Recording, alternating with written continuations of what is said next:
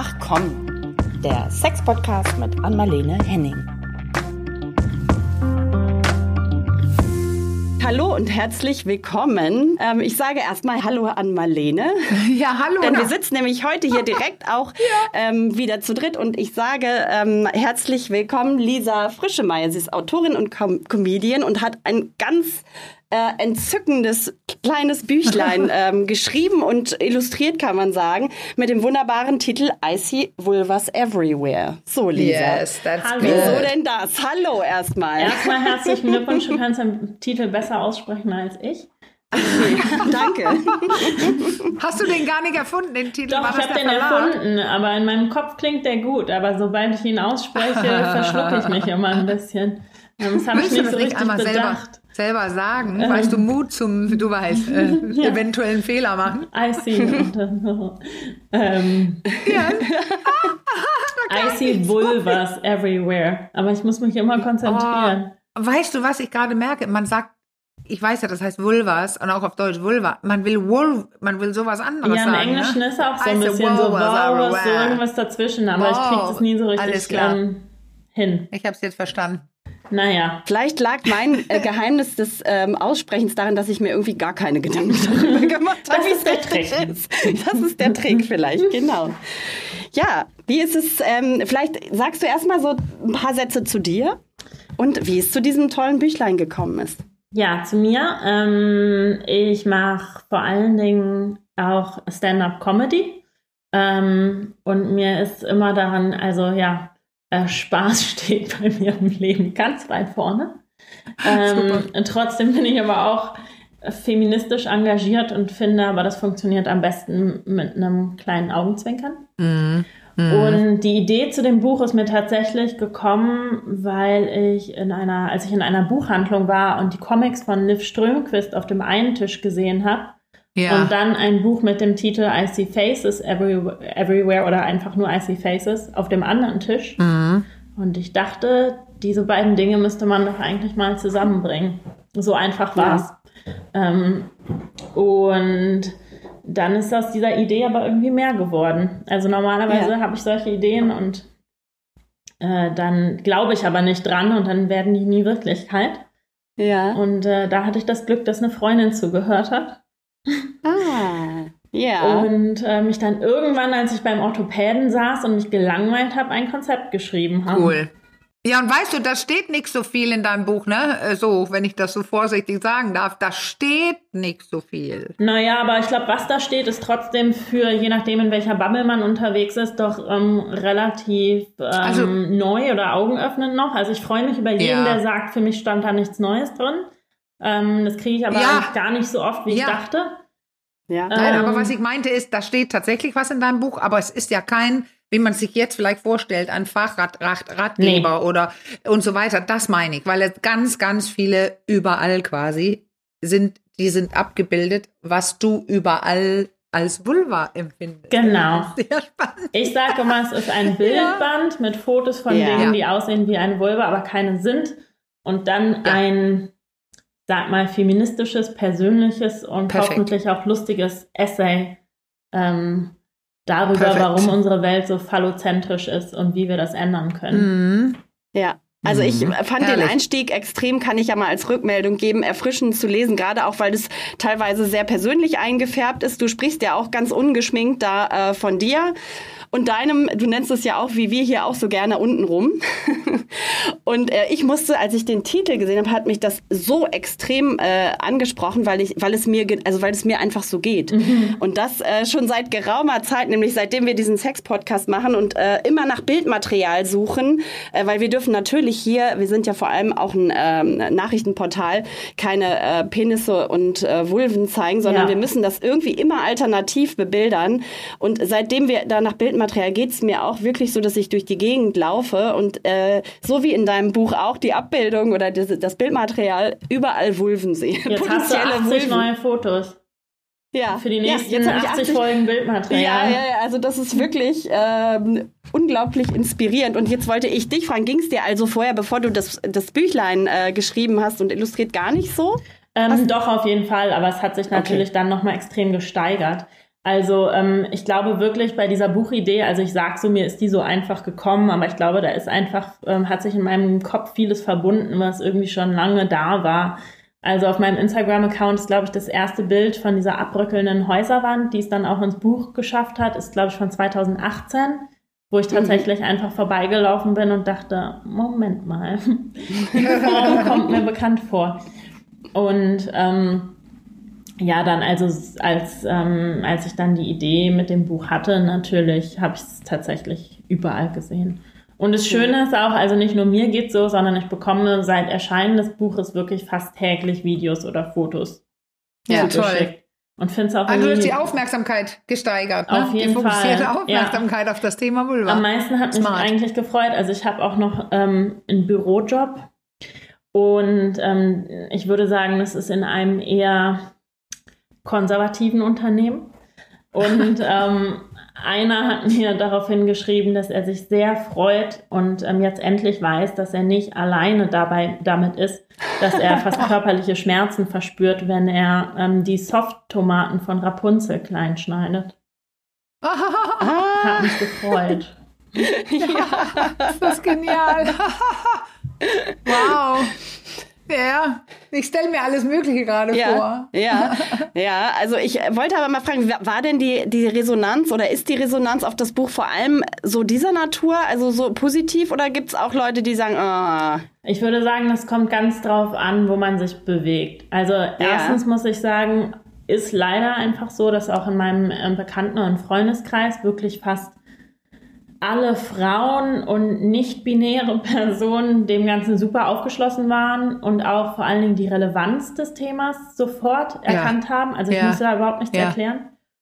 Und Männer haben das dann auch mal gerne so als spaßhaft so als Muschi-Buch bezeichnet. Also das sollte nicht abwertend sein, aber trotzdem halt so, konnten es nicht so richtig ernst nehmen oder wollten es nicht richtig ernst nehmen.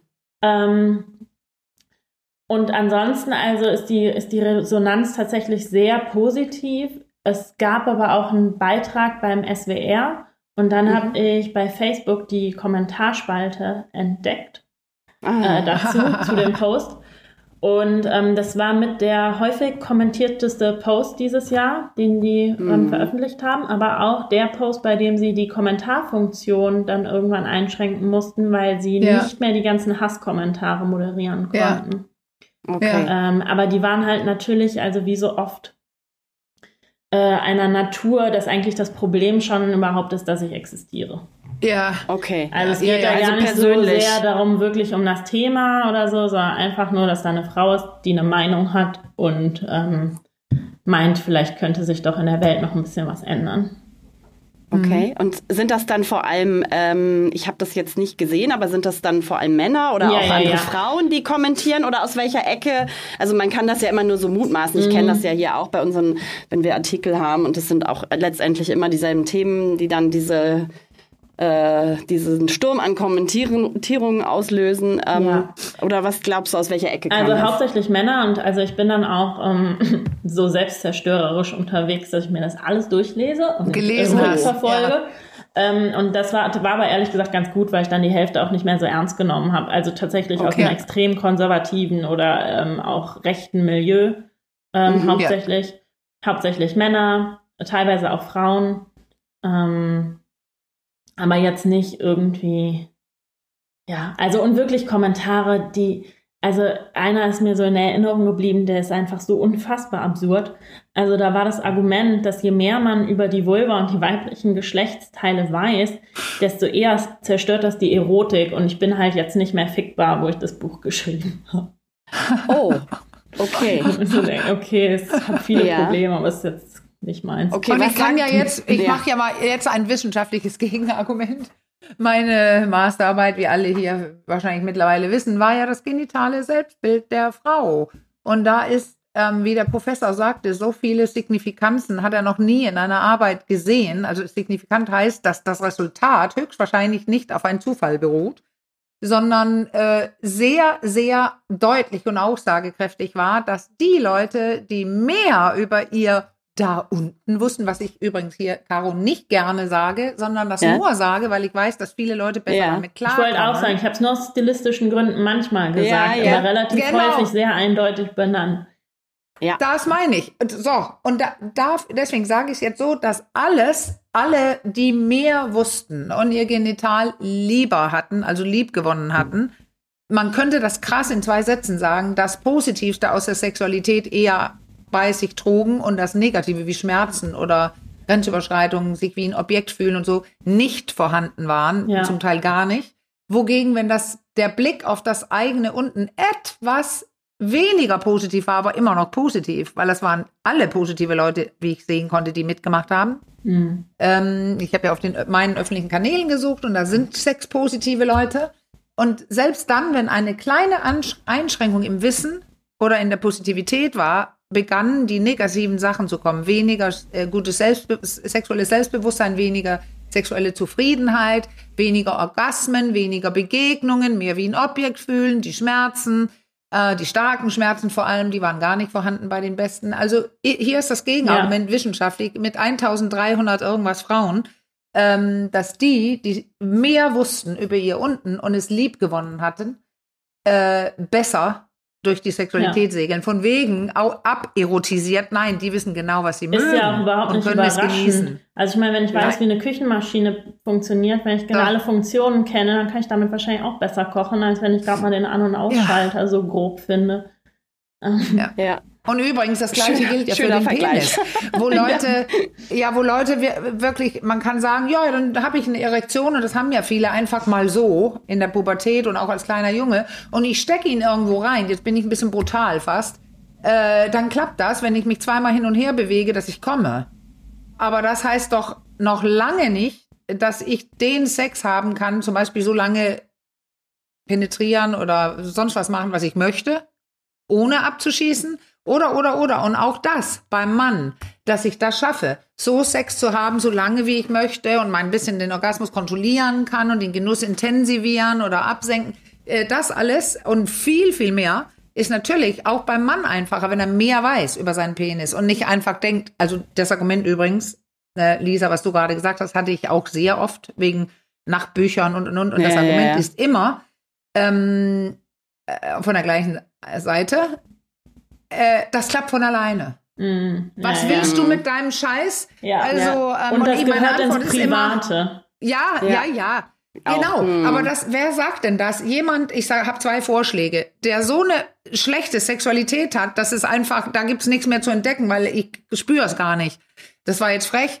Oder Leute, die das nicht gerne zugeben möchten oder keine Lust haben auf Entwicklung und so weiter. Also, oder wo es einfach klappt. Ja. Falls jemand zuhört von der Sorte, ich stecke ihn irgendwo rein und nach 2 Minuten oder auch länger bin ich gekommen und alle sind happy.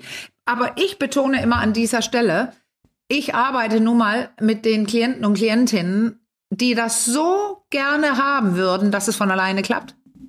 Aber alles Mögliche klappt eben bei denen nicht von alleine. Ja. Und es hängt immer mit fehlendem Wissen zusammen, Glauben an Mythen, und deswegen, Druck und. Und deswegen mache ich auch meinen Job, Lisa, und freue mich über dein Buch. Und deswegen finde ich halt auch, also das gehört halt nicht nur ins Private, sondern es ist so politisch beeinflusst. Also genauso wie jetzt die Menstruation auch irgendwie eine politische Dimension hat, hat eben auch die Sexualität eine politische Dimension. Ja. Ja. Aber also du sagtest vor 10 Minuten oder vor 15 Minuten die Relevanz. Ja. Also dass die Kritiken auch darauf gingen, die Relevanz. Das sei nicht relevant. Ich kenne diese Diskussion auch zu der Gender-Diskussion und. Und ich muss immer riesige Gespräche, fast Streits führen, um die Relevanz zu beweisen. Ja. Weil wenn man naiv hinguckt, kann man sich einregen, dass es nicht relevant ist. Ich sage jetzt immer noch, solange Frauen für die gleiche Arbeit weniger Geld bekommen, das ist mein einziges, deutliches Argument. Ja. Und weniger Orgasmen könnte ich jetzt hinzufügen, ist das ein relevantes Thema. Ja, ich muss auch sagen, also als ich dann irgendwann so tief in die Arbeit an dem Buch vertieft war, habe ich auch irgendwann gedacht, so, das wissen wir doch alle schon, so ist das wirklich noch für irgendwen entscheidend. Und dann bei der Buchpremiere habe ich so Karten auch verteilt, wo Leute entweder Geständnisse oder Fragen draufschreiben konnten. Und da hat eine Lehrerin geschrieben, dass es kein Schultag vergeht, ohne dass irgendwie ein Peniswitz gemacht wird oder darüber geredet wird. Und dass letztens einmal das Wort Scheide fiel und alle waren so, i. Und also ich muss sagen, ich hatte da sehr widerstrebende Gefühle in dem Moment. Zum einen dachte ich, oh, mein Buch hat doch noch Relevanz. Nee. Danke, Gott sei Dank. Und gleichzeitig hat es mich so traurig gemacht, weil ich irgendwie zwischenzeitlich selbst davon überzeugt habe, dass es mittlerweile vielleicht halt nicht mehr so ist. Ja, also ich wollte das, aber da wollte ich gerade noch mal drauf kommen, weil du schreibst es ja auch in dem längeren Vorwort oder Essay hast du es gerade genannt, dass man ist ja schon oder Frau auch gefühlt von Penissen umgeben. Also es gibt Statuen mit Penissen, die werden ja sehr explizit gezeigt. Vieles hat auch eine phallische Form, so eindeutig, wohingegen eigentlich die Vulva immer sehr reduziert, wenn überhaupt dargestellt wird, irgendwie so was Brötchen, ich glaube, du hast geschrieben, was Brötchen-ähnliches mit so einem kleinen... Mit einer Sollbruchstelle. Mit einer Sollbruchstelle irgendwie so, aber das kommt nicht annähernd oder bildet nur einen Bruchteil dessen ab, was eigentlich dazugehört. Vieles liegt natürlich auch im Inneren, aber da wird ja schon deutlich, dass es da noch eine extreme Schieflage gibt, nach wie vor. Und also auch in dieser Kommentierung, wenn du sagst, das war der Post mit den meisten Kommentaren, sieht man ja schon, wie viel beweist die Relevanz von alleine. Ja, da ist Feuer drauf. Und warum ist das dann? Ja. Ne? Ja, also auch das allgemein, also das ist halt so ein Mythos, ne? Das hat irgendwann mal jemand so erfunden und habe das Gefühl, es schwingt halt immer noch mit, dass die Vulva und die Vagina sowas Dreckiges, Schmutziges an sich haben. Ja, wollte ich gerade sagen, tatsächlich in meiner Masterarbeit ist eine Studie drin zu den, auswendig habe ich es nicht, aber da ist so eine Auflistung, dass die Vulva, die meinen meist die Vulva, schreiben aber Vagina, da haben wir es wieder, die wissen noch nicht mal in wissenschaftlichen Studien, was es ist. Also jedenfalls wird auch nach dem Aussehen der Vagina gefragt und das kann man nicht sehen, es sei denn, man hat dunkel. Also richtig, dunkel, genau. Und nicht, wie es auch in einem Aufklärungsbuch steht, das heißt Pussy, weil auch kleine Katzen haben genau wie die Scheide Haare. Und ich sage immer, ich habe keine Haare in der Scheide gesehen, ever. Na, aber was ich sagen wollte, in der Studie steht immer, die wird als was, einige habe ich jetzt auswendig, als was Dreckiges, als was also sehr Verletzbares, also so fragil, dass man aufpassen muss, und auch als was Gefährliches. Diese Ideen, der Penis kann darin stecken bleiben, Vagina dentata, also die bezahnte Vagina, die da so sich festbeißt, und die Geschichten, die sich darum ranken, dass früher in den 50ern oder so, da hatte man so eine, dieses, wenn ich verliebt bin, und man durfte sich ja eigentlich kaum treffen, ohne Aufsehpersonen und so weiter. Und da hat man, wenn man sich dann in den Park geschlichen hatte, hatten die Männer eine Stecknadel dabei. Falls es beim verbotenen Geschlechtsverkehr die Vagina zubeißt und sie kriegt einen berühmten Krampf und der Penis bleibt drin stecken, dann müsse man nur einmal mit der Nadel in die Pobacke und dann kann der Penis wieder frei. Ich glaube, ehrlich gesagt, wäre die Vagina dentata real, hätten wir eventuell weniger Probleme. Ja, richtig. Ja. Das ist richtig, weil dann gäbe es sehr viele Männer ohne Penis. Also, Lisa, ich habe aber gerade schon gedacht, ich bin mir sicher, dass dein Buch, falls du dir diese Frage immer noch ein bisschen stellst, sehr hohe Relevanz hat, weil ich kann so ein bisschen aus dem Nähkästchen plaudern. Ich habe eine Tochter, die ist 11 und sie wächst definitiv in einem sehr sexpositiven Haushalt auf, wo sehr frei auch mit, also was heißt jetzt sexuell, es ist ein sehr natürlicher Umgang mit Sexualität und auch mit den Geschlechtsteilen und allem. Also bei uns weht ein im positiven Sinne frischer Wind, wie Anmarlene immer so schön sagt, und trotzdem kann ich sagen, dass wir haben zum Beispiel neulich mal, ich weiß gar nicht, wer es war, irgendeiner unserer Gäste oder Gästinnen uns so kleine Vulva-Magnete zugeschickt, so Abdrücke. Und dann hatte ich den bei uns an den Kühlschrank zu Hause gehängt und da was mit festgepinnt, und dann hat sie sich auch, sie hat den gesehen, und am nächsten Tag war der weg. Und dann hat sie den versteckt und hat wirklich gesagt, das ist eklig. Wo ich so dachte, oh, das ist ja jetzt interessant, aber da frage ich mich schon, woher, also es ist nicht die Sozialisation oder Erziehung, würde ich jetzt mal behaupten, so ganz selbstbewusst, sondern es muss irgendwie aus einer anderen Ecke kommen. Und dann vermute ich, dass Sozialisierung ist ja nicht nur die Mutter und der Haushalt. Eben, genau, das natürlich ist doch das Problem, nicht aus dem eigenen Haus. Plakate, Fernsehen... es ist das volle Programm, wo die unterwegs sind. Und dann frage ich mich, aus welcher Ecke kommt's? Also, und das ist so, aber so stark ausgeprägt, das ist aus allen wahrscheinlich. Wobei ich muss auch sagen, ich will mir auch nicht unbedingt einen Fußmagnet an den Kühlschrank machen. Also ich glaube, manchmal ist auch so wirklich die 1:1 Abbildung von etwas Körperlichem allgemein so ein bisschen komisch. Also fast egal, was es ist. Ja, aber ein Fuß, unterstelle ich jetzt mal, hätte nicht die Reaktion hervorgerufen. Nein, sicher nicht. Ja. Nee, trotzdem, eine ästhetisch Vulva aus. Ist ja eine Botschaft. Ein Geschlechtsteil am Kühlschrank ist eine Botschaft. Da sagt man, guck mal, was ich hier hinhänge, und das ist völlig normal. Ja. Aber vielleicht ist es gar nicht normal. Wir brauchen das als Botschaft, weil wir, wie Alice Schwarzer am Telefonat früher zu mir gesagt hat, ja, natürlich haben wir laut geschrien und sind in die Absurdität, also nicht absurd, also in die Ecken, in die Extreme gegangen. Weil das muss man machen, wenn man was verändern möchte. Ja, auf jeden Fall. Ich habe immer mal in der Badezimmertür ein medizinisches Modell von einer Gebärmutter hängen. Und je nachdem, wie darauf reagiert wird, kann ich dann auch direkt entscheiden, ob ich den Besuch behalte oder wieder wegschiebe. Ja, genau. Sehr cool. Aber auch da, es war sehr schwierig, ein medizinisches Modell zu bekommen, ohne Krankheiten. Oh ja, genau. Interessant, ja. Weil es halt hauptsächlich verwendet wird, um zu zeigen, was nicht funktioniert. Oder wie ein Pessar reingeht oder Spirale hängt, ne? Genau. Das haben die meisten auch. Ja, da muss man den richtigen finden. Alisa, ich möchte nochmal auf das Buch kommen. Also mich würde mal interessieren, das sind ja unglaublich viele echt auch tolle und auch viele sehr, sehr ästhetische Abbildungen. Manche sind auch sehr skurril. Zum Beispiel ist hier, da sind wir immer wieder dran hängen geblieben. Ich vermute mal, es ist ein Landwirt, und wir haben uns immer gefragt, was ist das, wo sein Kopf drin ist? Eine Burg. Ah, okay. Also für die Hörerinnen und Hörer, das ist irgendwie ein, ich vermute, ein Landwirt. Lisa, du weißt es vielleicht besser, der im Stroh kniet und seinen Kopf in irgendwas stecken hatte, was wie eine Vulva aussieht. Das ist auf einer Familienfeier in den USA, und ich vermute, ich weiß auch ehrlich gesagt nicht hundertprozentig, ich vermute, dass das Ventil der Hüpfburg sich dort befindet, und er will gucken, warum irgendwas nicht funktioniert, und deswegen sieht es nach einer spontanen Steißgeburt aus. Ja, so ein bisschen, das stimmt. Aber mich würde mal interessieren, nach welchen Kriterien hast du denn das Bildmaterial ausgewählt? Also wie bist du drauf gestoßen? Hast du da explizit nachgesucht oder? Ja, also ich habe sehr, sehr, sehr, sehr viel gesucht. Und mir war wichtig, also ich habe ein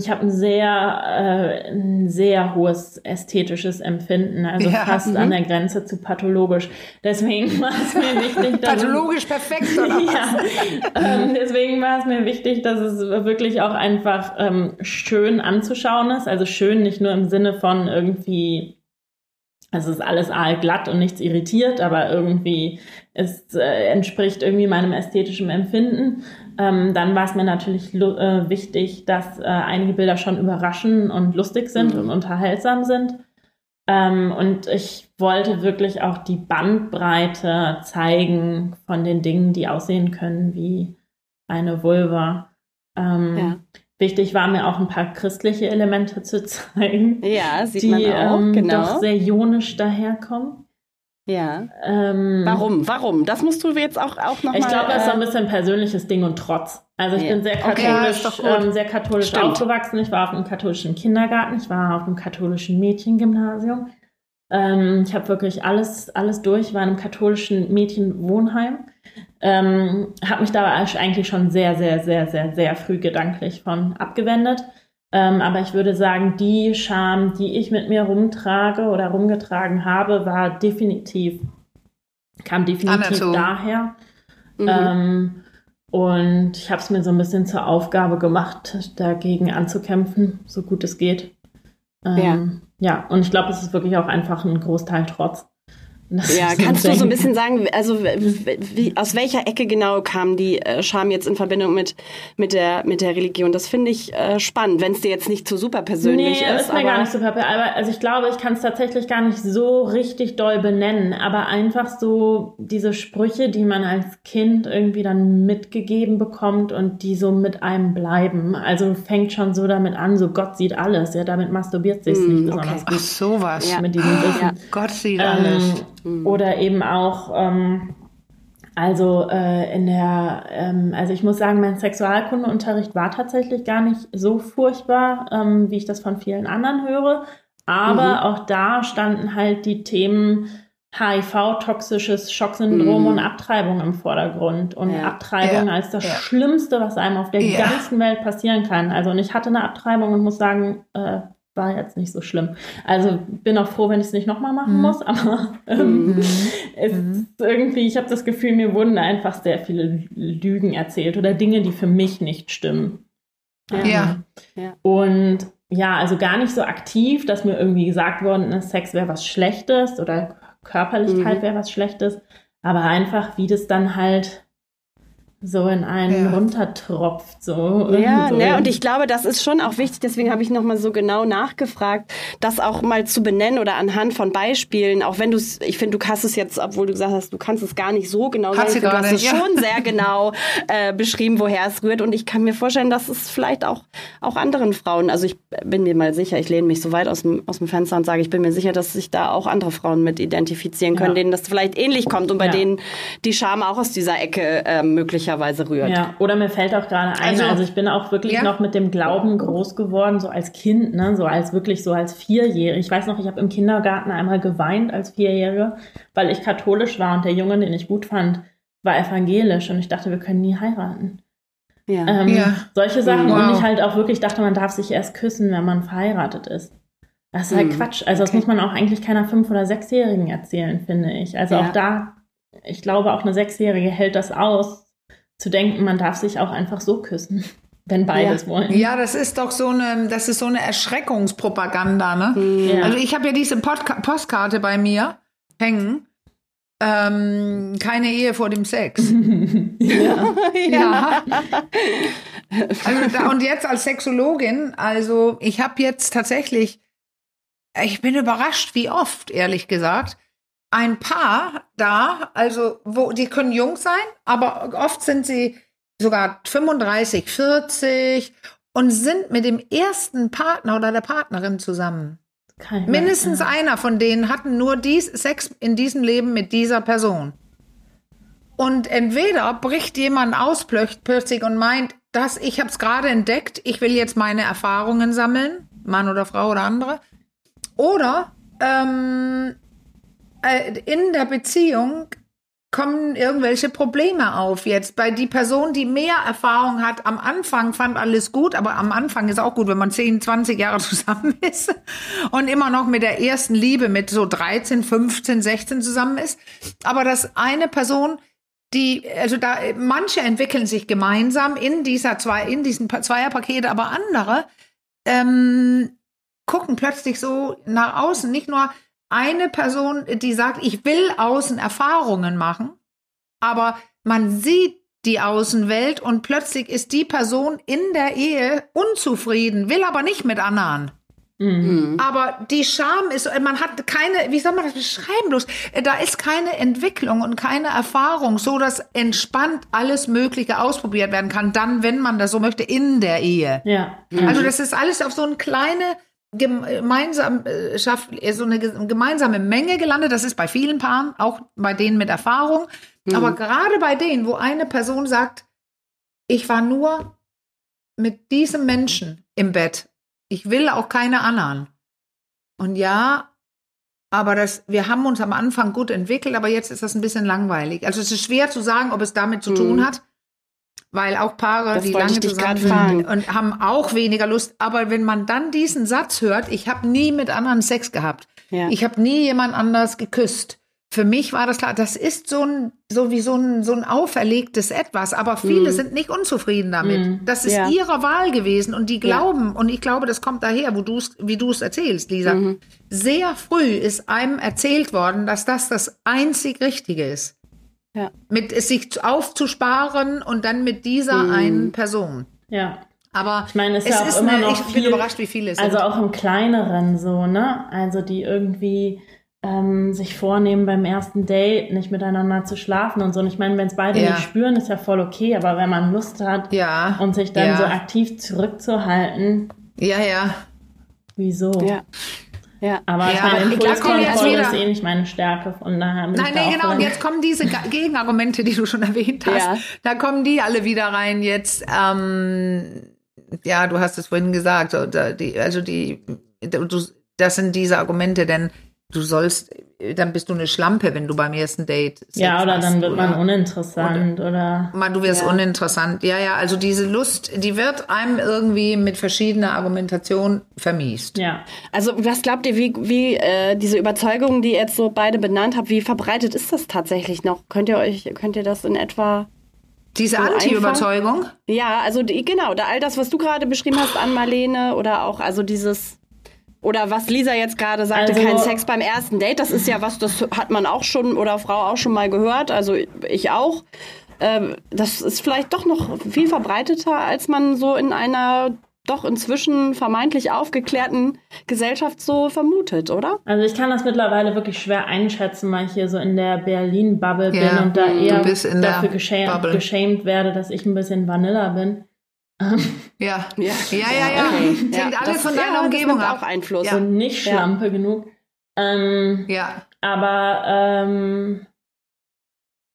also das mit dem kein Sex beim ersten Date, so das kriege ich schon, höre ich schon noch häufig, aber auch mir scheint, die Personen haben dann tatsächlich auch keine Lust, was ja völlig in Ordnung ist. Also dass da irgendwie einfach die Verbindung fehlt das ist oder klar. So noch. Wenn man viel datet oder so und da stimmt die Chemie gerade nicht. Ja. Genau.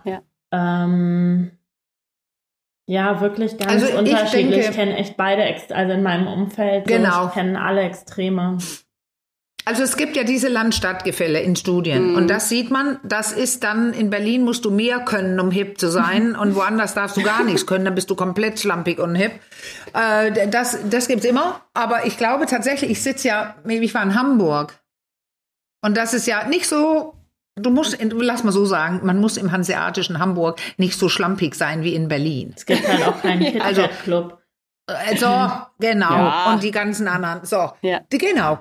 Aber ich sitze ja trotzdem mit Menschen von jung bis alt und auch wenn man freier denkt. Ich erlaube mir jetzt alles Mögliche, weil es ist normal, wir besprechen, ob wir eine offene Beziehung, Friends with Benefits oder what it is. Trotzdem, selbst wenn man es macht, kriegt man die Botschaft immer wieder rein. Kau, du fragtest, ob das noch so überall ist. Ja, ist es, dass du, wenn du das als Frau machst, doch eher eine Schlampe bist. Also auch wenn es nicht ausgesprochen wird, aber da gibt es bestimmte Jungs, die wollen vielleicht Sex haben mit dir, aber du sollst nicht die Mutter ihrer Kinder werden. Ja. Und diese Idee überhaupt, also da braucht man ja nur Hollywood nehmen und Filme. Ja. Also das ist, da gibt es zwar die, wo die Frauen alles machen, brutal plötzlich schlagen und kämpfen können und. Und trotzdem kommen immer so kleine Dinge rein, wo immer noch das gleiche Frauenbild vermittelt wird. Wenn es denn doch drauf ankommt, ist doch noch ein Mann da, der kommt und übernimmt oder. Und da ist immer wieder gibt's Filme dazu, dieses spar dich auf, das erste Mal whatever. Und selbst wenn jemand das dann tut, also mich interessieren die versteckten Botschaften. Weil dann kommt ein Film über eine junge Frau, die sich aufspart und die Botschaft ist, das musst du gar nicht, du kannst mit einem Mann, bevor du heiratest. Und dann gibt es eine Szene im Bett, wo die neue Botschaft ist ja gerade da gewesen, aber dann sagt sie was oder er was, wo die alte wieder reingepresst wird. Du kriegst es so oder vor der Ehe ist dann okay, wenn es die Liebe des Lebens ist. Richtig, meine ich. Dann war es gerade okay, aber jetzt kommt der. Wunderbar, da kommt dann gerade bei den Hollywood-Formaten, ich will jetzt nicht da alle über einen Kamm scheren, aber tendenziell ist es ja doch oft so, dass es dann auch immer stark romantisiert ist, oder? Sex und mit Sex und Liebe und also ganz, also die Romantik steht so schwebt über allem, oder? Ich muss da gerade denken, ich habe so ein Buch gelesen über die Rom-Coms und wie sich das entwickelt hat. Und da war auch diese Szene von Pretty Woman im Gespräch und es geht mir nicht mehr aus dem Kopf, wo sie die Zahnseide benutzt. Ah, ja. Und das ist halt auch so, die Botschaft ist, sie ist zwar eine Sexworkerin, aber sie benutzt Zahnseide, also sie hat auch irgendwie was Reines an sich und deswegen ist es okay. Also, und aus der Sexworkerin wird ja auch eine feine Lady gemacht dann, ne? Ja. Oder zumindest wird der Versuch unternommen, sagen wir mal so. Und im Herzen war sie schon immer eine feine Lady. Ja, genau. Ja, spannend. Aber Lisa, du sagtest eingangs auch was ganz Interessantes. Du findest, dass du bist auch sehr feministisch unterwegs, aber findest, dass ein gutes Angehen immer ist mit so einem Augenzwinkern. Und ich habe dein Büchlein unter anderem auch entnommen, dass du ja auch als Comedian dieses Thema auf der Bühne oder auf die Bühne bringst, auch mit diesem Augenzwinkern. Teilweise, wenn ich das so richtig verstehe, auch durchaus ein bisschen derbe und gerne auch mal unter die Gürtellinie, wie so mancher oder manche vielleicht sagen würde. Also wie sind deine Erfahrungen so da? Also wie sehr spielst du damit? Sehr. Ja. Ja, ich meine, das spiegelt sich sicherlich auch deswegen im Buch wieder. Also ich gehe immer von persönlichen Standpunkten aus und deswegen, man könnte jetzt sagen, das macht mich verletzlich, aber irgendwie macht mich das auch unverletzlicher, weil ich gebe einfach alles, was ich irgendwie zu geben habe und entweder gefällt einem das oder nicht. Aber ich rede halt nur über die Sachen, wo ich auch denke, das ist mein Thema und ich habe was dazu zu sagen und das ist irgendwie meine eigene Erfahrungswelt. Das wird dann halt manchmal als sehr derb und edgy wahrgenommen, ist es aber in dem Sinne nicht, weil ich, wie gesagt, von meinen persönlichen Erfahrungen rede und nicht irgendwie einfach nur irgendwas sage, um zu provozieren. Du beschreibst ja im Buch zum Beispiel ein oder zwei drauf. Ja, ich wollte gerade fragen, hast du auch von der Bühne, was könnte ein Thema sein? Wo ziehst du rüber her? Oder wie sagt man? Welche Erfahrung? Also wie hart geht's denn ran? Also ich meine, ich habe angefangen, da ging es hauptsächlich um meine Abtreibung. Wow. Ja, okay. Das ist mutig. Also deswegen, ich habe stark angefangen. Ja. Aber auch da, also ich meine, es gibt halt, es werden 1000 Witze immer über Abtreibung gemacht und halt vor allen Dingen auch gerne von Männern, die einfach provozieren wollen, aber eigentlich überhaupt nicht den Status quo in Frage stellen. Und ich bin da halt immer von einem persönlichen Standpunkt rangegangen. Und das Gleiche ist, also dass ich schon auch, ich habe das ja auch, glaube ich, in dem Buch geschrieben, dass ich irgendwie schon relativ offen darüber rede, wie meine Vulva-Lippen aussehen. Ja, da wollte ich dich drauf ansprechen. Das fand ich auch sehr bemerkenswert. Okay. Also das dachte ich so, wow, also so aus meinem Empfinden jetzt, vielleicht für andere ja nicht, aber ich habe gesagt, wow, die traut sich echt was. Ich glaube, mein Gehirn ist da anders gestrickt tatsächlich. Ja. Also ich hatte auch letztens eine Comedy-Show und ich dachte, ich hätte eine Pilzinfektion und fand es irgendwie, also ich weiß jetzt gerade gar nicht mehr was, aber hatte da irgendwie einen lustigen Kommentar. Ach ja, ich habe mir dann bei Rossmann so einen Plastikeimer geholt, um so ein Sitzbad in Kamille zu machen. Und habe mich zu Hause wirklich kaputt gelacht, weil ich dermaßen die Größe meines Hinterns unterschätzt habe und dann mein ganzes Badezimmer überflutet habe mit Kamillentee. Und ich dachte, das wäre eine lustige Anekdote für meine Comedy-Show. Und meine Freundin meinte so, ja, wenn du das 70 fremden Leuten erzählen willst. Und ich war so, ich würde mich danach besser fühlen. Und das ist halt wirklich einfach so irgendwie. Also ich auch. Wenn mir was unangenehm ist, ich sehe die Absurdität darin. Ja, und ich das teilen kann, dann ich erlebe das wirklich als total befreiend. Ja. Ja, ich muss es bestätigen. Ich habe ja dieses Buch geschrieben, dass mein Kaffee nicht mehr schmeckt, ist mein kleinstes Problem, wo ich im Koma lag mit Covid und so weiter. Und jetzt haben viele Leute gesagt, ich habe keinen Bock auf Long Covid. Darum geht's gar nicht in dem Buch, sondern diese krasse Situation, wenn eine Person aus dem Leben gerissen wird und am Ende mit dem Rollstuhl zu Hause nach 8 Wochen in Rollstuhl nach Hause kommt, dann kann ich dir sagen, das hat ziemlich viel eventuell mit Kamilletee oder Sitzbäder irgendwas zu tun, weil du sitzt da und du kannst nicht schnell genug zur Toilette und dann musst du dich raushieven oder wenn meine Fahrt in irgendwo Richtung Hannover oder so, sage ich jetzt, um niemanden bloßzustellen, aus der Reha, wo ich eingesperrt wurde und nichts mit mir gemacht wurde, weil mein Wert da zu hoch war in dem Bundesland, dann musste ich 8 Stunden fahren, um in mein Haus in Dänemark mich wieder in den Rollstuhl platzieren zu können und reinzufahren in mein Haus. Aber mit strengen Auflagen nirgendwo zu halten. Also, und viel zu trinken, gerne. Und jedem sagen, dass ich ansteckend bin, wenn wir halten, dass ich im Auto bleibe. Da war doch klar, und jetzt zähle ich die Anekdote, dass ich mit Windel gefahren bin. Ja. Und das Lustige ist, für mich lustig, und so ist es auch im Buch eben, die Leute, die das verstanden haben, die sagen, das war super befreiend, und mit dem Humor umzugehen. Ich saß dann tatsächlich, wir waren schon 1 Kilometer vor meinem Zuhause, und da merkte ich auch so, eigentlich könnte ich bald zur Toilette. Und dann wollten wir aber mal kurz, mein Sohn hat mich ja gefahren, eine Bulle, so ein Sechserpack, lokales Bier, Fuhlsang, holen bei Fötex. Ja. Und ich saß da, ich durfte ja nicht aus dem Auto. In Dänemark hätte ich rausgehen können, aber ich saß da und ich musste auf dem Parkplatz von Fötex so schlimm pinkeln. Und jetzt könnt ihr euch den Gedanken noch vorstellen. Ja, mach doch. Ja. Du trägst doch eine Windel. Ja. Ich saß da und es ging nicht. Und ich bin aber reingerast, und da war es dann doch gut, dass ich die trug. Aber da gab es Situationen in den folgenden 2 Monaten, die habe ich so krass auch im Buch beschrieben, weil für mich waren sie krass. Und dieses, dass ich das so sage, da sitzen ganz viele andere und schämen sich und denken, naja, wenn sie das so sagt, oder, und das kann ja jeder passieren. Ja. Und du nutzt deins ja als, das ist ja eine Analogie mit deinem Sitzbad für alle möglichen Dinge, die alle möglichen Leute machen müssen, weil sie von irgendwas betroffen sind. Ja, und auch, also das ist auch nicht, welcome in the club. Ich habe auch irgendwie mittlerweile so eine innere Einstellung, also ich weiß nicht, ob die mir immer dienlich ist, aber also ich habe halt schon immer zu viel geredet und war immer schon zu vorlaut. Und mittlerweile sehe ich es so ein bisschen als meine Pflicht an, das halt irgendwie zumindest nützlich zu machen. Ja, und zu pflegen auch.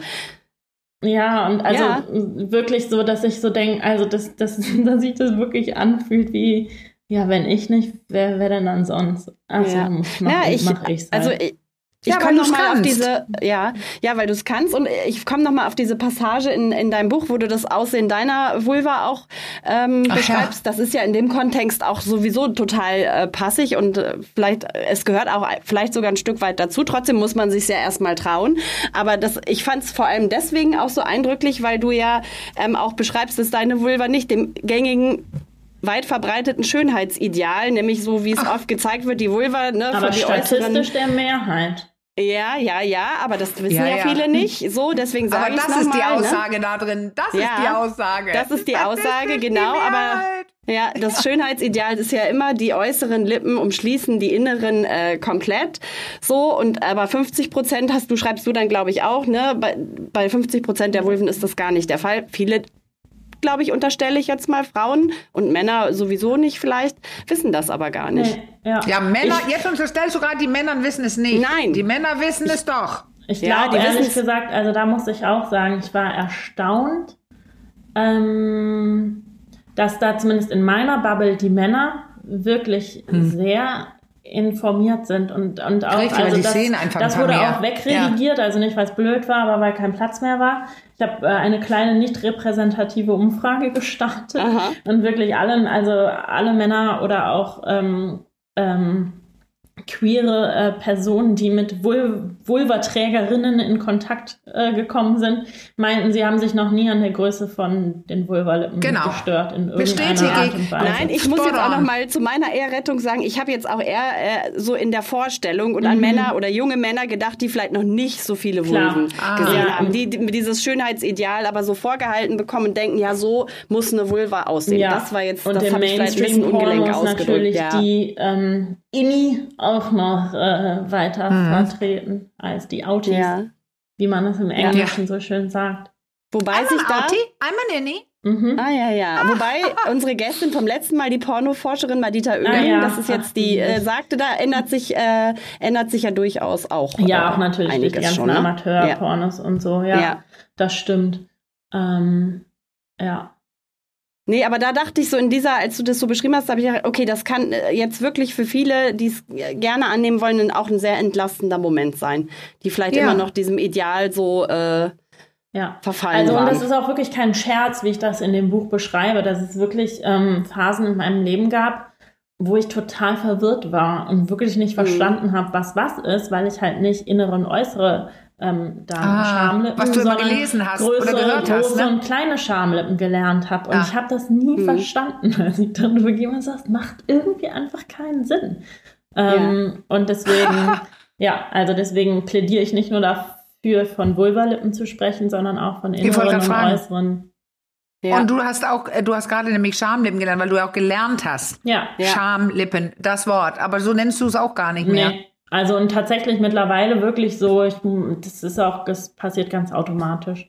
Also am Anfang habe ich auch noch ein bisschen gefremdelt, aber mittlerweile. Und ich merke jedes Mal, wenn ich Schamlippe sage, geht auch so ein kleines Zucken durch meinen Körper. Ja, ich kann das auch nicht mehr. Ich glaube halt wirklich, also ich kann verstehen, Sprache zu ändern, kann nervig sein und ist aufwendig und aber es hat einfach immer so einen Rucksack an Problemen wirklich mit dabei, so ein Wort.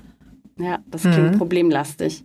Ja, aber wir waren gerade so ein bisschen auf der Bühne noch mehr. Hast du da noch so ein paar, also das fing schon sehr, sehr spannend an, hast du noch so ein paar Beispiele? Welche Themen sind das so, die dich da vor allem bewegen? Also oder auf die du vielleicht auch besonders viel Resonanz bekommst? Ja, ich kann das gar nicht so sagen. Ich gehe eigentlich immer dahin, wo es für mich zunächst am unangenehmsten ist. Also ja, ich wollte gerade sagen, wo es weh tut, oder? Ja, also ich benutze die Bühne wirklich dafür, mich frei zu machen. Also ich taste mich jetzt auch so ein bisschen dran, Witze zu machen über offene Beziehungen. Also ich bin auch in einer offenen Beziehung.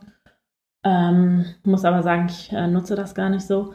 Nee, du bist ja Vanilla. Genau, ich bin ja eine kleine Schlampe. Ich muss noch ein bisschen.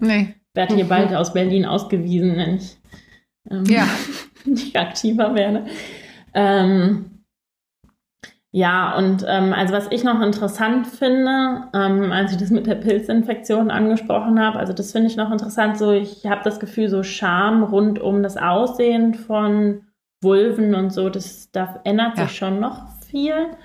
Ja. Aber sobald die Vulva oder die Vagina nicht funktionieren, wie sie sollen, ist man ganz schnell noch wieder in alten Mustern und geht in die Apotheke und flüstert, was man denn gerne hätte.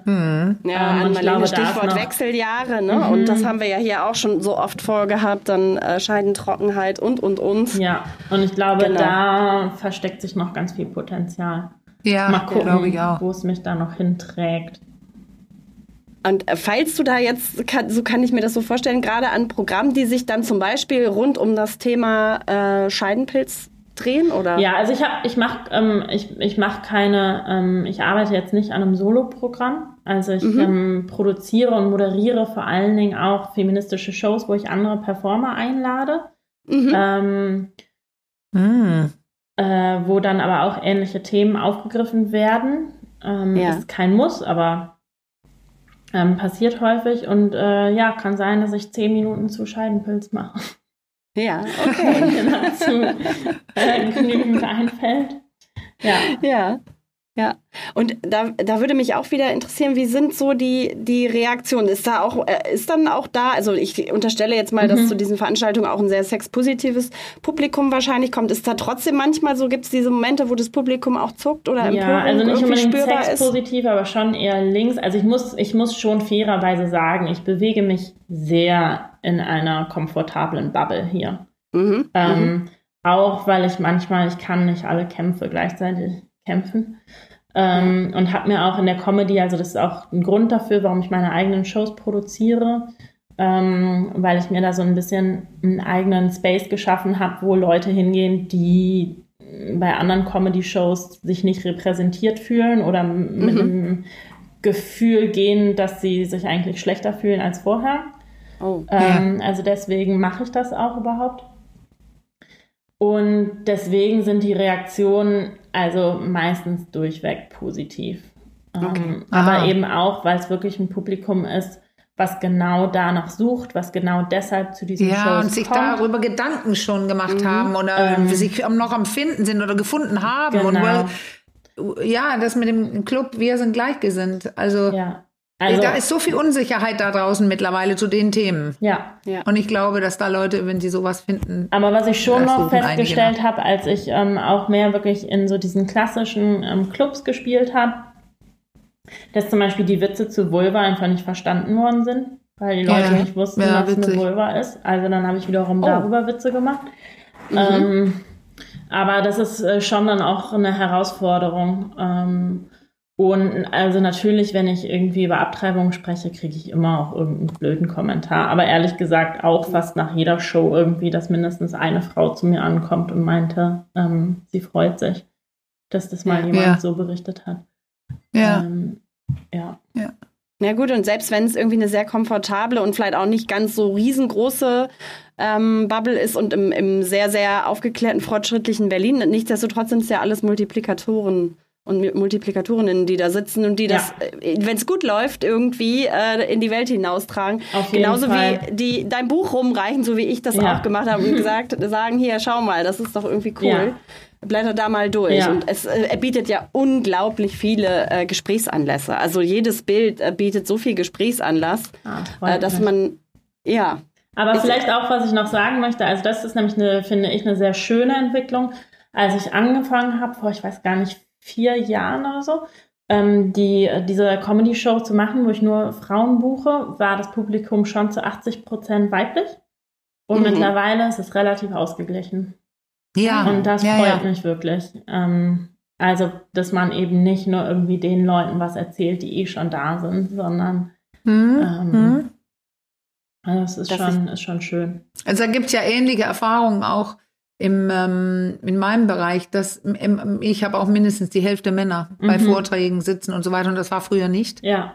Und auch mehr Männer studieren jetzt Sexologie. Am Anfang waren es nur Frauen, jetzt war dann ein Mann, dann waren 3 Männer und so. Also es beginnt sich ein bisschen auszugleichen, dass weil in dem Studium zum Beispiel der Sexologie ist politisch auch ganz viel los zu diesen ganzen Sachen. Und also es hat mich auch total gefreut. Bei der Buchpremiere war, ich mache auch Improv-Comedy und da war mein deutsches Team dabei. Und ich habe es leider nicht live mitbekommen. Es wurde mir nur nachher erzählt, dass einer aus meinem Team, der hat auch eine Frage gestellt, die ich beantwortet habe. Und der kam wohl aus der Veranstaltung raus und meinte nur, oh mein Gott, ich habe heute so viel gelernt. Wie konnte ich das alles vorher noch nicht wissen? Ja, und dafür hat es sich gelohnt eigentlich. Also ja, genau. Absolut. Das erinnert mich gerade an ich habe es glaube ich schon erzählt, als ich war gerade in Österreich und habe ganz viele in ein Seminar von einer Freundin übernommen und es ging um die Vulva und die weibliche Sexualität. Und nachher lief es wie ein Lauffeuer über die nächsten 3 Tage des Kongresses, weil die drin waren, das waren 25 oder sowas, das plötzlich meinten zu anderen, als die dann fragten, wie war das denn mit der Henning? Und dann hat eine gesagt, ich bin klitoral aus diesem Seminar gegangen, klitoral gestärkt. Klitoral gestärkt. Und plötzlich, es hat er ja auch quasi gesagt, also gestärkt in deinem Wissen. Ja, und, und das lief über alle waren plötzlich klitoral gestärkt und wollten mehr wissen von diesem, wie man das sein kann und was das dazugehört. Und ich müsste das sagen mit einem Wort, was dazugehört. Ja. Mehr wissen. Hast du dein kleines Klitoris-Modell wieder aus dem Schmuckkästchen geholt und gezeigt in die runde Eier? Da überlege ich auch ob ich mir das für die Lesetour zulegen soll. Ja. Also ich muss sagen, Anmarlene, als wir uns damals kennengelernt haben, als wir mit unserem Vlog, ich oute mich jetzt mal, gestartet sind, habe ich auch, als wir über die Klitoris gesprochen haben, habe ich da mit auch schon, glaube ich, fast 40 zum ersten Mal eine Klitoris in Gänze gesehen, wie groß die eigentlich ist. Ja. Nee, das ist passiert ja vielen. Ja. Also es ist ganz deutlich, die Vulva muss sichtbarer werden. Das ist ja mit deinem Büchlein I see Vulvas everywhere wunderbar gelungen. Ich glaube, das ergibt sich aus unseren Gesprächen, warum es so ist und warum sie viel, viel sichtbarer noch werden muss. Und weißt du, was ich jetzt sagen möchte? Der Spruch, haben wir, glaube ich, auch letztes Mal gesagt, jetzt sage ich ihn nochmal. Ich bin gespannt. Support your local pussy. Und unter anderem kann man seinen local pussy supporten, wenn man dein Buch liest. Und weil kauft. Es gibt nämlich tolle... kauft. Natürlich leider ist der Unterschied nicht, ob du es kaufst oder leist. Aber wir sagen jetzt, besonders wenn man eins kauft.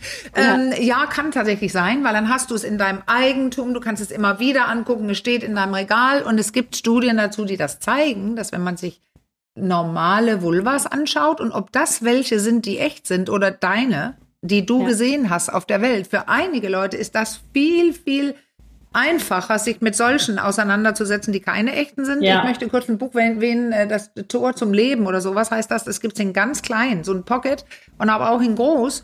Und da sind nur Natur, also Bäume, Blumen und so weiter. Und die sind zum Teil sehr erschreckend für die Leute, wenn ich das in der Praxis zeige. Wogegen die ich bei dir gesehen habe, Die sind echt interessant. Da glotze ich richtig. Also ich will, was? Wo hat er seinen Kopf drin? Oder dass diese Rückenfalte in der Jacke und solchen Sachen, da guckst du wirklich hin. Das war auch und das Ziel, dann, so niedrigschwellig wie möglich. Ja, und das funktioniert. Gelungen. Absolut. Also ich sage es jetzt, ich werde es jetzt besorgen. Ja, ich zeige Leuten das in der Praxis, verschiedene. Und ich habe nur diese sehr direkten. Es gibt auch Bücher, die heißen Pussy-Nummer mit verschiedenen Nummern, Pussy irgendwas. Und da ist auf der einen Seite immer das Gesicht der Frau. Du hast ja gesagt, überall Gesichter. Und auf der anderen Seite ihre Vulva in Close-Up. Oh. In Farbe. Und da gibt es mehrere Bände. Aber ich stelle jedes Mal fest, bei bestimmten Frauen, die sich entwickeln wollen, ist das zu viel. Also der Schock ist okay und die beschäftigen damit, aber bei einigen, die sind so geschockt, dass sie gar nicht gucken können. Und dann verändert sich also gar nichts, sondern eher ins Negative. Und ich finde das spannend. Die sind sehr... Also es ist ein tolles Geschenk, dein Buch, glaube ich. Ja, Leute. Hier, und was ich beobachtet habe, es lag ja hier auch in der Redaktion auf meinem Schreibtisch und dann wird natürlich erstmal, Karos Schreibtisch ist ja klar, ne? Dass das da liegt und so und dann das Übliche und dann fangen sie so an zu blättern und ja, interessant und bleiben dann so dran hängen. Und allein das ist ja schon, würde ich sagen, für dich, Lisa, ein Riesenerfolg.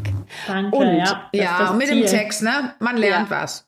Also die Mythen oder andere Dinge, so die Geschichte und so weiter, der Text, der da ist. Im Ideal, wenn man sonst schon alles weiß, dann lernt man zumindest, wann ich angefangen habe zu masturbieren. Ja, also es gibt für alle was zu lernen. Niemand weiß alles, was da drin ist. Und wie deine Lippen aussehen.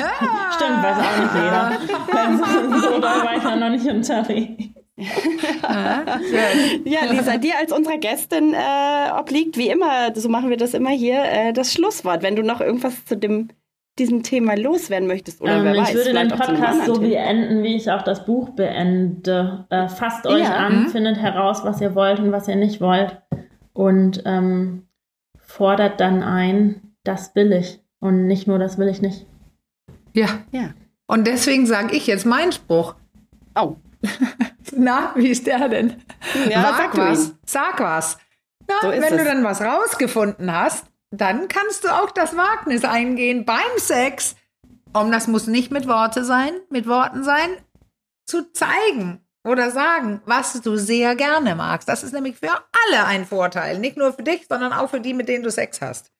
Absolut. So, und jetzt Achtung. Und das kannst du erst, wenn du das gelernt hast mit dir selber, was du magst. Ja, so ist es. Und jetzt komme ich noch aus der ganz öden Ecke geschossen und sage mein kleines Sprüchlein wie immer zum Ende auf. Wenn ihr Fragen zu diesem Thema habt oder zu anderen Themen, Themenwünsche und Anregungen, dann schreibt uns entweder per Mail an achkomm@rnd.de oder über unseren Insta-Account achkomm-podcast per Direktnachricht. Wir freuen uns, wenn wir wieder ganz rege mit euch im Austausch sind. Ja. Und Lisa, dir ganz herzlichen Dank für deinen Besuch. Lisa. Danke euch. Kauft alle I see Vulvas everywhere. Ja, mich gibt es auch bei Instagram. Und falls jemand eine signierte Version haben möchte, kann man mir auch schreiben. Ja, und wir verlinken all diese Infos und den Buchtitel und deinen Insta-Account natürlich in unseren Shownotes und sagen für heute darf ich ganz kurz fragen, dann könnte man, wenn man dir folgt auf Insta, könnte man auch mitbekommen, wenn du auftrittst. Ja, irgendwo, auf jeden Fall. Ja, super. Gut. Also. Ja, dann, Caro, ich ziehe mich zurück. Du ziehst dich jetzt zurück und ich sage tschüss, wir hören uns. Bis ganz bald. Herzlichen Dank an dich, Lisa. Und wer weiß, vielleicht hören oder sehen wir uns nochmal wieder. Danke euch. Tschüss. Ja. Tschüss.